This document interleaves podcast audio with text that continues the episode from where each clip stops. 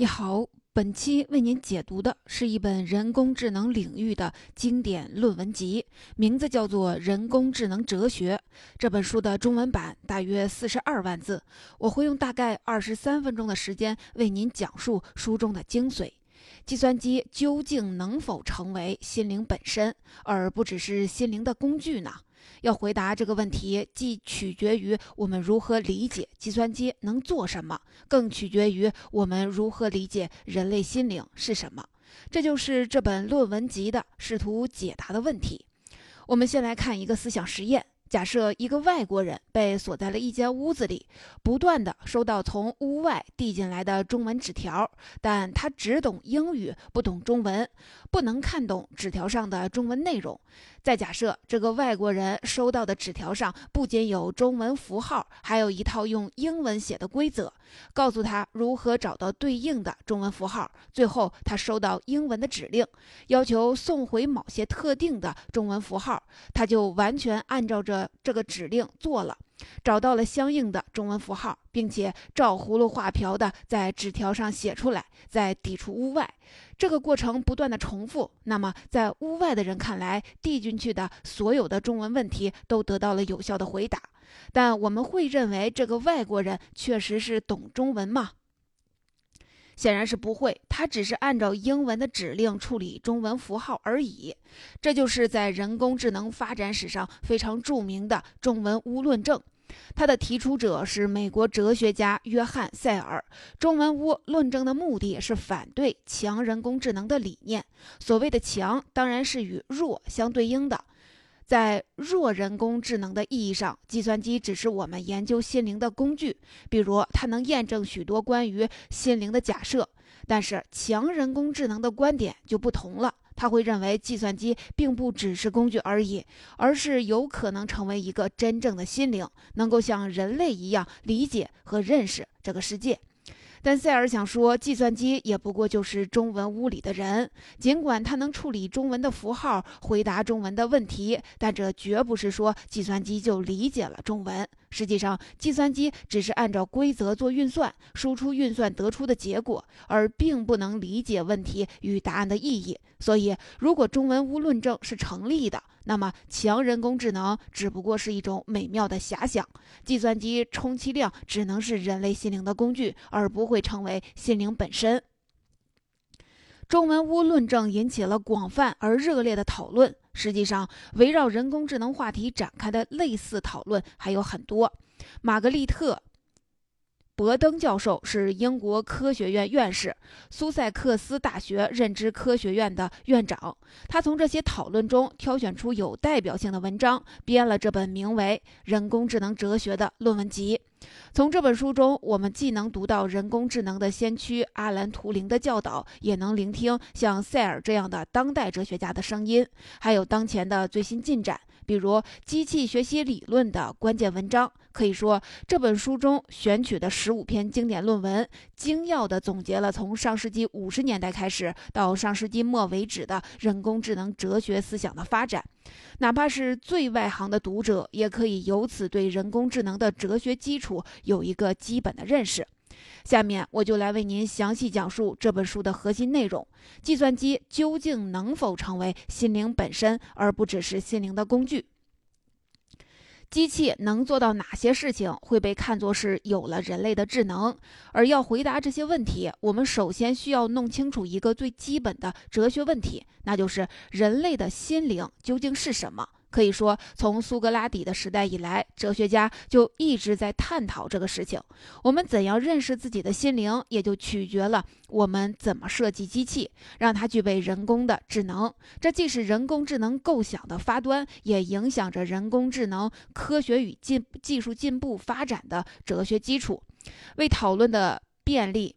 我先把它分为了四个更具体的问题，对这些问题的回答也正是书中内容的重点。第一个问题：计算机能够实现人工智能究竟是什么？第二个问题：人工智能就是使用符号的计算吗？它有哪些缺点呢？第三个问题：人工智能就是模拟神经网络的学习吗？这又有什么不足呢？第四个问题：我们离实现完全的人工智能究竟还有多远呢？咱们先来看第一个问题：计算机所能实现的人类智能究竟是什么呢？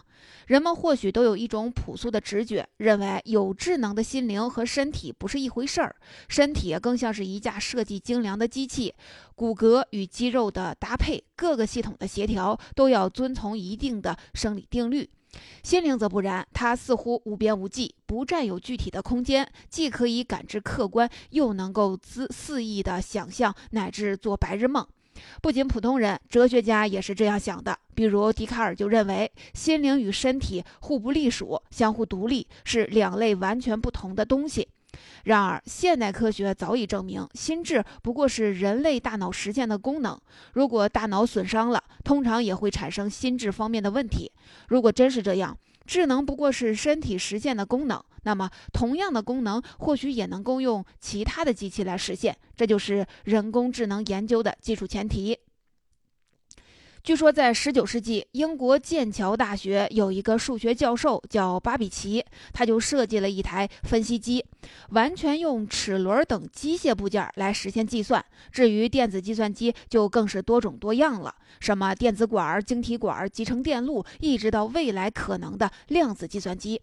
机器的形式各不相同，但所实现的功能是类似的，都是试图模拟实现人类的智能。人类的智能体现在很多方面，计算机和推理可能最容易在机器上实现。心灵的智慧可以从推理上体现出来，比如你听到有人说外面下雨了。自然的就推论出出门要带伞，这就是一个有效的推理。把它编码为符号规则，就能够在计算机上实现。在这个推理中，人类的心灵能够理解雨和伞的概念以及两者之间的内在联系。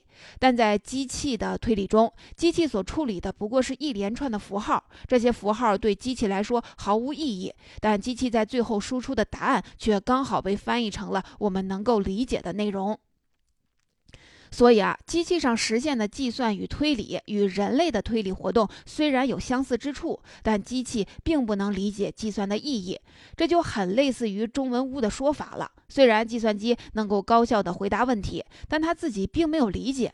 人类则不同，所有推理判断都必须建立在理解的基础上。对于完全不理解的问题，我们当然也不可能做出任何推理或者是回答。然而，很多人工智能专家说，不能简单的用人类理解的标准来要求机器。计算机的理解有另外一套标准。计算机科学之父和人工智能之父图灵有一个很响亮的推断，他认为，只要机器做出的回答与人类的回答不可分辨，机器实际上就已经在理解了。很多人试图说。按照图灵的这种观点，中文屋作为一个系统，的确是理解中文的。尽管中文屋里的人并不懂中文，但只要这个整个系统所提供的答案与人类的回答没有什么区别，那么这就已经具备了智能。这就是说，系统已经具备了理解能力。进一步推演的话，我们也可以说，计算机确实可以实现人类的智能，只不过这种智能暂时还局限在计算和推理层面上。上面讲的就是第一个问题，我们知道了计算机至少能在计算和推理的层面上实现与人类相似的智能。接下来我们再来看第二个问题：人工智能就是使用符号的计算吗？它有哪些缺点？我们前面已经说了，计算与推理是机器上最容易实现的人工智能。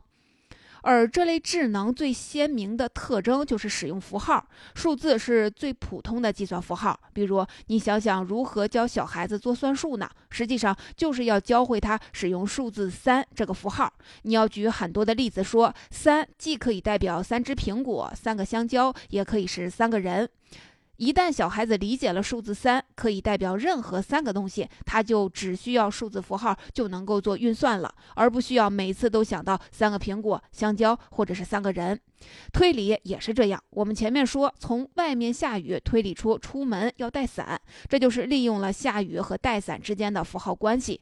计算机或许没有雨伞的概念，但它完全可以有代表雨和伞的符号。利用这些符号，计算机就可以做推理，而它所得到的结论也可以完全符合人类推理的结果。在人工智能发展的早期，人们相信只要恰当的设计程序算法，使用符号的计算，就能够实现完全的智能。在这种信念的背后，其实是西方哲学两千多年的理性主义传统，相信理性能力就足以解释人类的所有智慧。这在人工智能的发展史上被称作符号主义观点。这本论文集作者中的。纽厄尔和西蒙就是符号主义的支持者。在符号主义者看来，人类的智能不管有多么的复杂，归根到底都是由符号计算来实现的。不管是爱因斯坦构思的相对论，还是罗纳尔多创造的精彩射门，甚至任何看起来不起眼的手工技艺，比如剪纸、捏泥人、书法、篆刻等等。他们所体现的人类智能，说到底都是一些复杂的计算。所以，只要计算机科学家设计了适合的程序，计算机早晚有一天能够凭借着符号的计算，也能提出相对论，创造罗纳尔多的射门。而剪纸、捏泥人和书法篆刻就更不在话下了。你可以想一想机器下象棋的例子。显然，机器并不是人类，不能直接理解“马走日，象走田”的这样的概念，但它能执行包含零和一的机器语言。所以，要让它会下象棋。首先就要把象棋规则转换为只包含零和一的程序。尽管象棋的走法千变万化，最终都不过是这些最基本的符号叠加。而在一盘象棋游戏中，计算机的每一步究竟应该如何走，这就要在可能的选项中搜索最佳的方案。每一步可能的选项也是符号的组合，符号的任何组合方式都可能是一种选项。要考虑所有可能的选项，这个集合是非常庞大的。因此，符号主义面临的最大挑战就是如何在有限的步骤和资源的条件下，搜索的得到最优的解。随着求解的问题越来越复杂，搜索所需要的计算也就是以指数的方式在增长，因为符号之间的可能组合也是在激增。这样一来，现实中工作的计算机很快就不堪重负了。比如，计算机在中国象棋上相对容易表现出智能，但在国际象棋上就费了一些功夫。当年深蓝战胜国际象棋大师卡兹帕罗夫，还成为轰动一时的新闻。而围棋的人工智能程序曾经在很长的时间内表现的一点儿也不智能，就是因为围棋求解的组合要比象棋复杂的多。这正是符号主义难以解决的问题。今天的人工智能。引起了如此大的轰动和关注，可以说是源于阿尔法 Go 在围棋上取得了突破，解决围棋游戏最优解的问题，超出了符号主义的能力。但阿尔法 Go 恰恰不属于符号主义。在对它的报道中，我们常常听到这样一个词：基于神经元网络的机器学习。这就是区别于符号主义的另一种人工智能研究理念，也是我们今天要说的第三个问题：人工智能就是模拟神经网络的学习嘛？这又有什么不足呢？我们说过，符号主义来自于西方哲学中的理性主义传统，但这一传统在18世纪遭到了一位思想巨匠的深刻批评，他就是英国哲学家大卫·休谟。休谟认为。体现人类智能的很多判断，比如对因果关系的判断，尽管表面上看起来是依据理性和推理，实际上仅仅是源于我们在观念之间做连接的习惯。这种连接往往是在重复经验中实现的。比如教一个小孩子要远离火，并不需要什么计算或者是推理，只需要让他重复经验到手靠近火苗就会有灼烧感。他就会反射性的缩回去，那么下次他再见到火苗的时候，就知道要小心躲避了。休谟的这种观点后来在神经科学中得到了证实。科学家们发现，神经元之间通过突触连接，当两个神经元同时得到频繁的刺激，两者之间的突触就越牢固，连接的强度也就会增高。这其实就是人类的学习过程。我们读书的时候都有类似的经验。比如背诵英语单词，就需要刻意的多重复几遍，记得就越牢靠一些。就是因为需要强化在不同神经元之间建立的连接。既然人类的智能在大脑中实际上就是这样来实现的，那么为什么人工智能不能以相同的模型来实现呢？这种区别于理性主义的传统，而主要受休谟和神经科学家思想启发的人工智能研究理念，就是连接主义。与符号主义不同，连接主义认为人工智能的首要任务是建立大脑的模型，不是预先给定解决问题的算法。而是构建一个在计算机上模拟的神经元网络，让机器自主地建立不同神经元之间的连接，通过最终结果的反馈，不断地调整连接的模式，最终逼近最优解。在整个过程中，机器就像人类那样，在大量的经验数据中学习。由于机器处理数据的能力远超人类，所以学习效果也会大大的超越人类。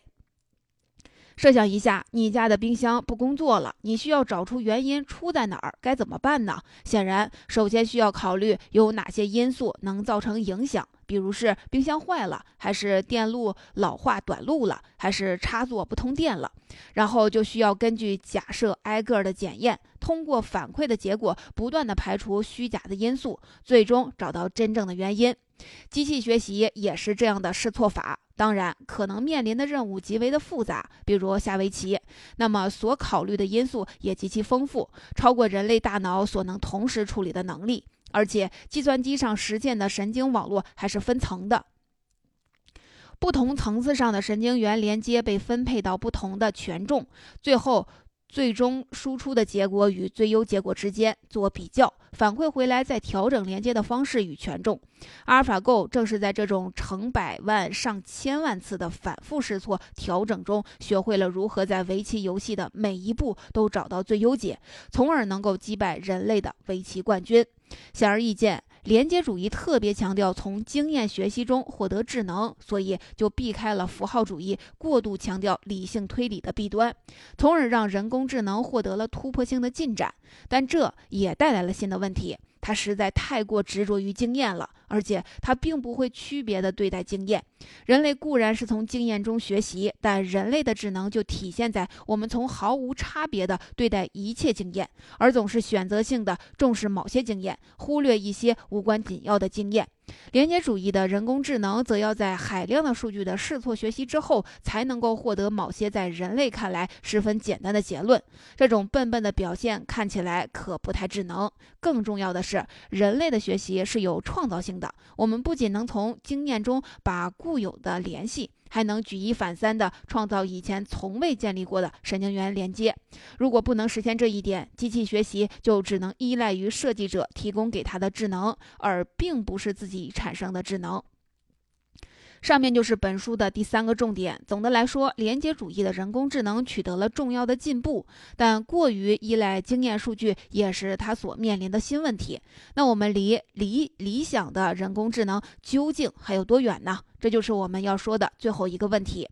不用多说，你肯定也能感觉到，目前人工智能所达到的水平，与那些科幻小说与电影里描绘的人工智能还有不小的距离。首先，现在实现的都只是专门的人工智能，而不是通用性的智能。在科幻作品里，完全实现人工智能意味着人类心灵的再造与替换，几乎就是一个完整的个人，能够做人类心灵的所有任务，而不局限于某一类专门任务。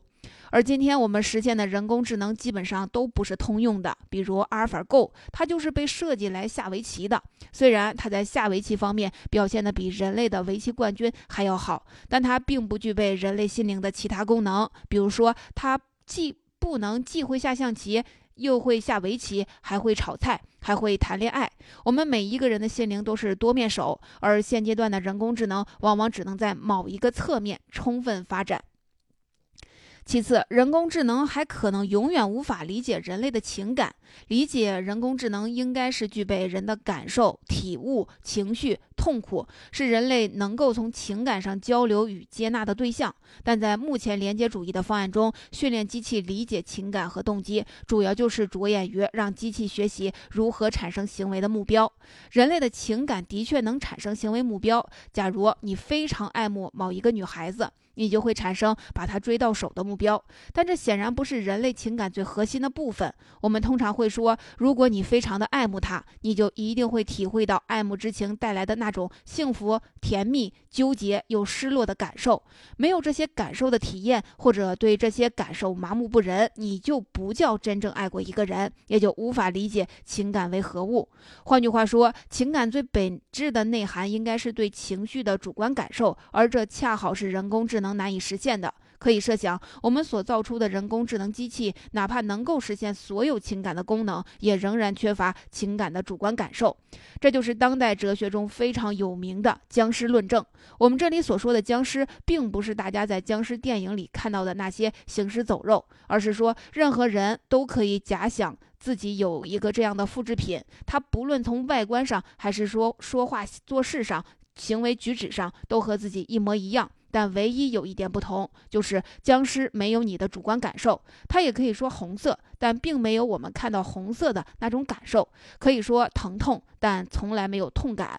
更可以说爱与恨，但同样不知道爱恨情仇为何物。总之，这个像僵尸一样的复制品，虽然能够模仿人类的情感功能，但是缺乏人们对情感的主观感受。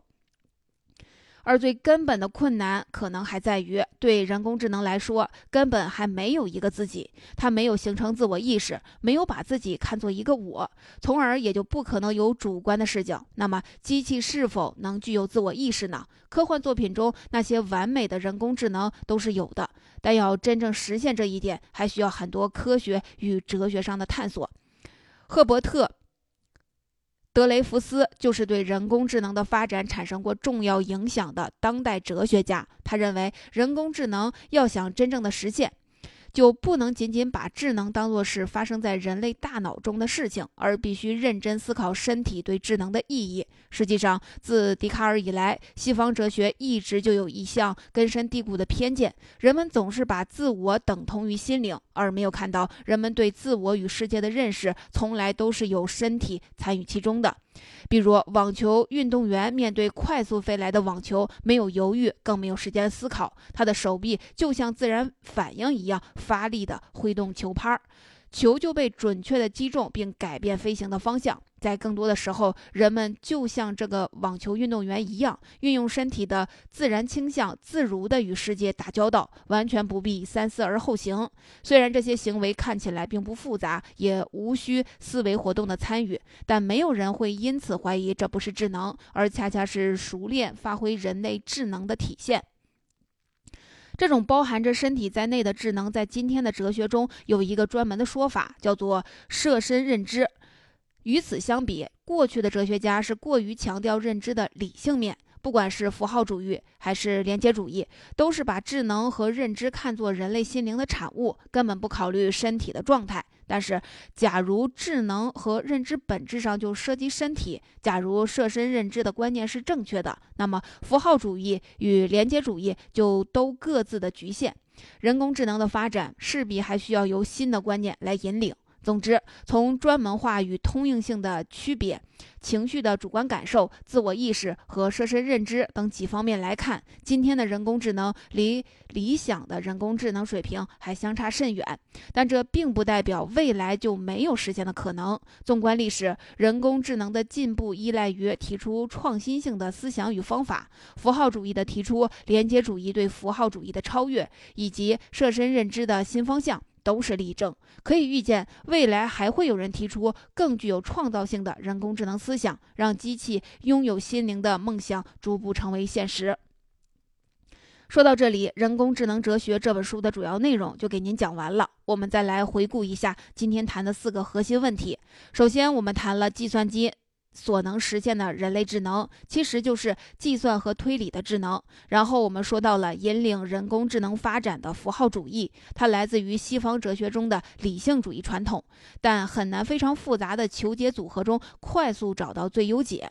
比符号主义更进一步的人工智能理念是连结主义。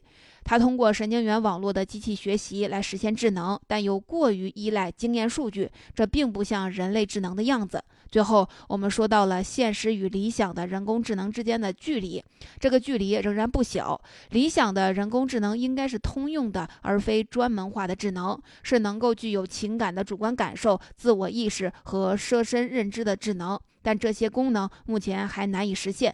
我们期待着人工智能新思想的提出与突破。回到塞尔的中文屋，在了解了这么多话题之后，你觉得人工智能的发展能回应这个思想实验的挑战吗？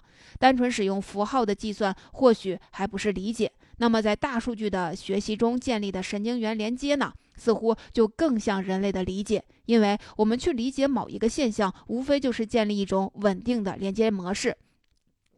未来还可能实现的人工智能，也许会是一个通用的、具备情绪感受、自我意识和设身认知的智能主体。它能够处理人类心灵所擅长的各种任务，而不仅仅是像中文屋那样的翻译机器。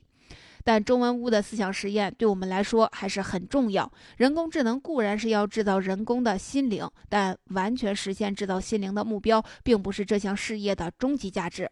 更重要的是，人工智能的实现进一步加深了我们对自身的理解，促使我们不断的追问：到底什么是智能，什么是理解？中文屋就是这样一个反思的契机。这也是塞尔对人工智能哲学做出最独特的贡献。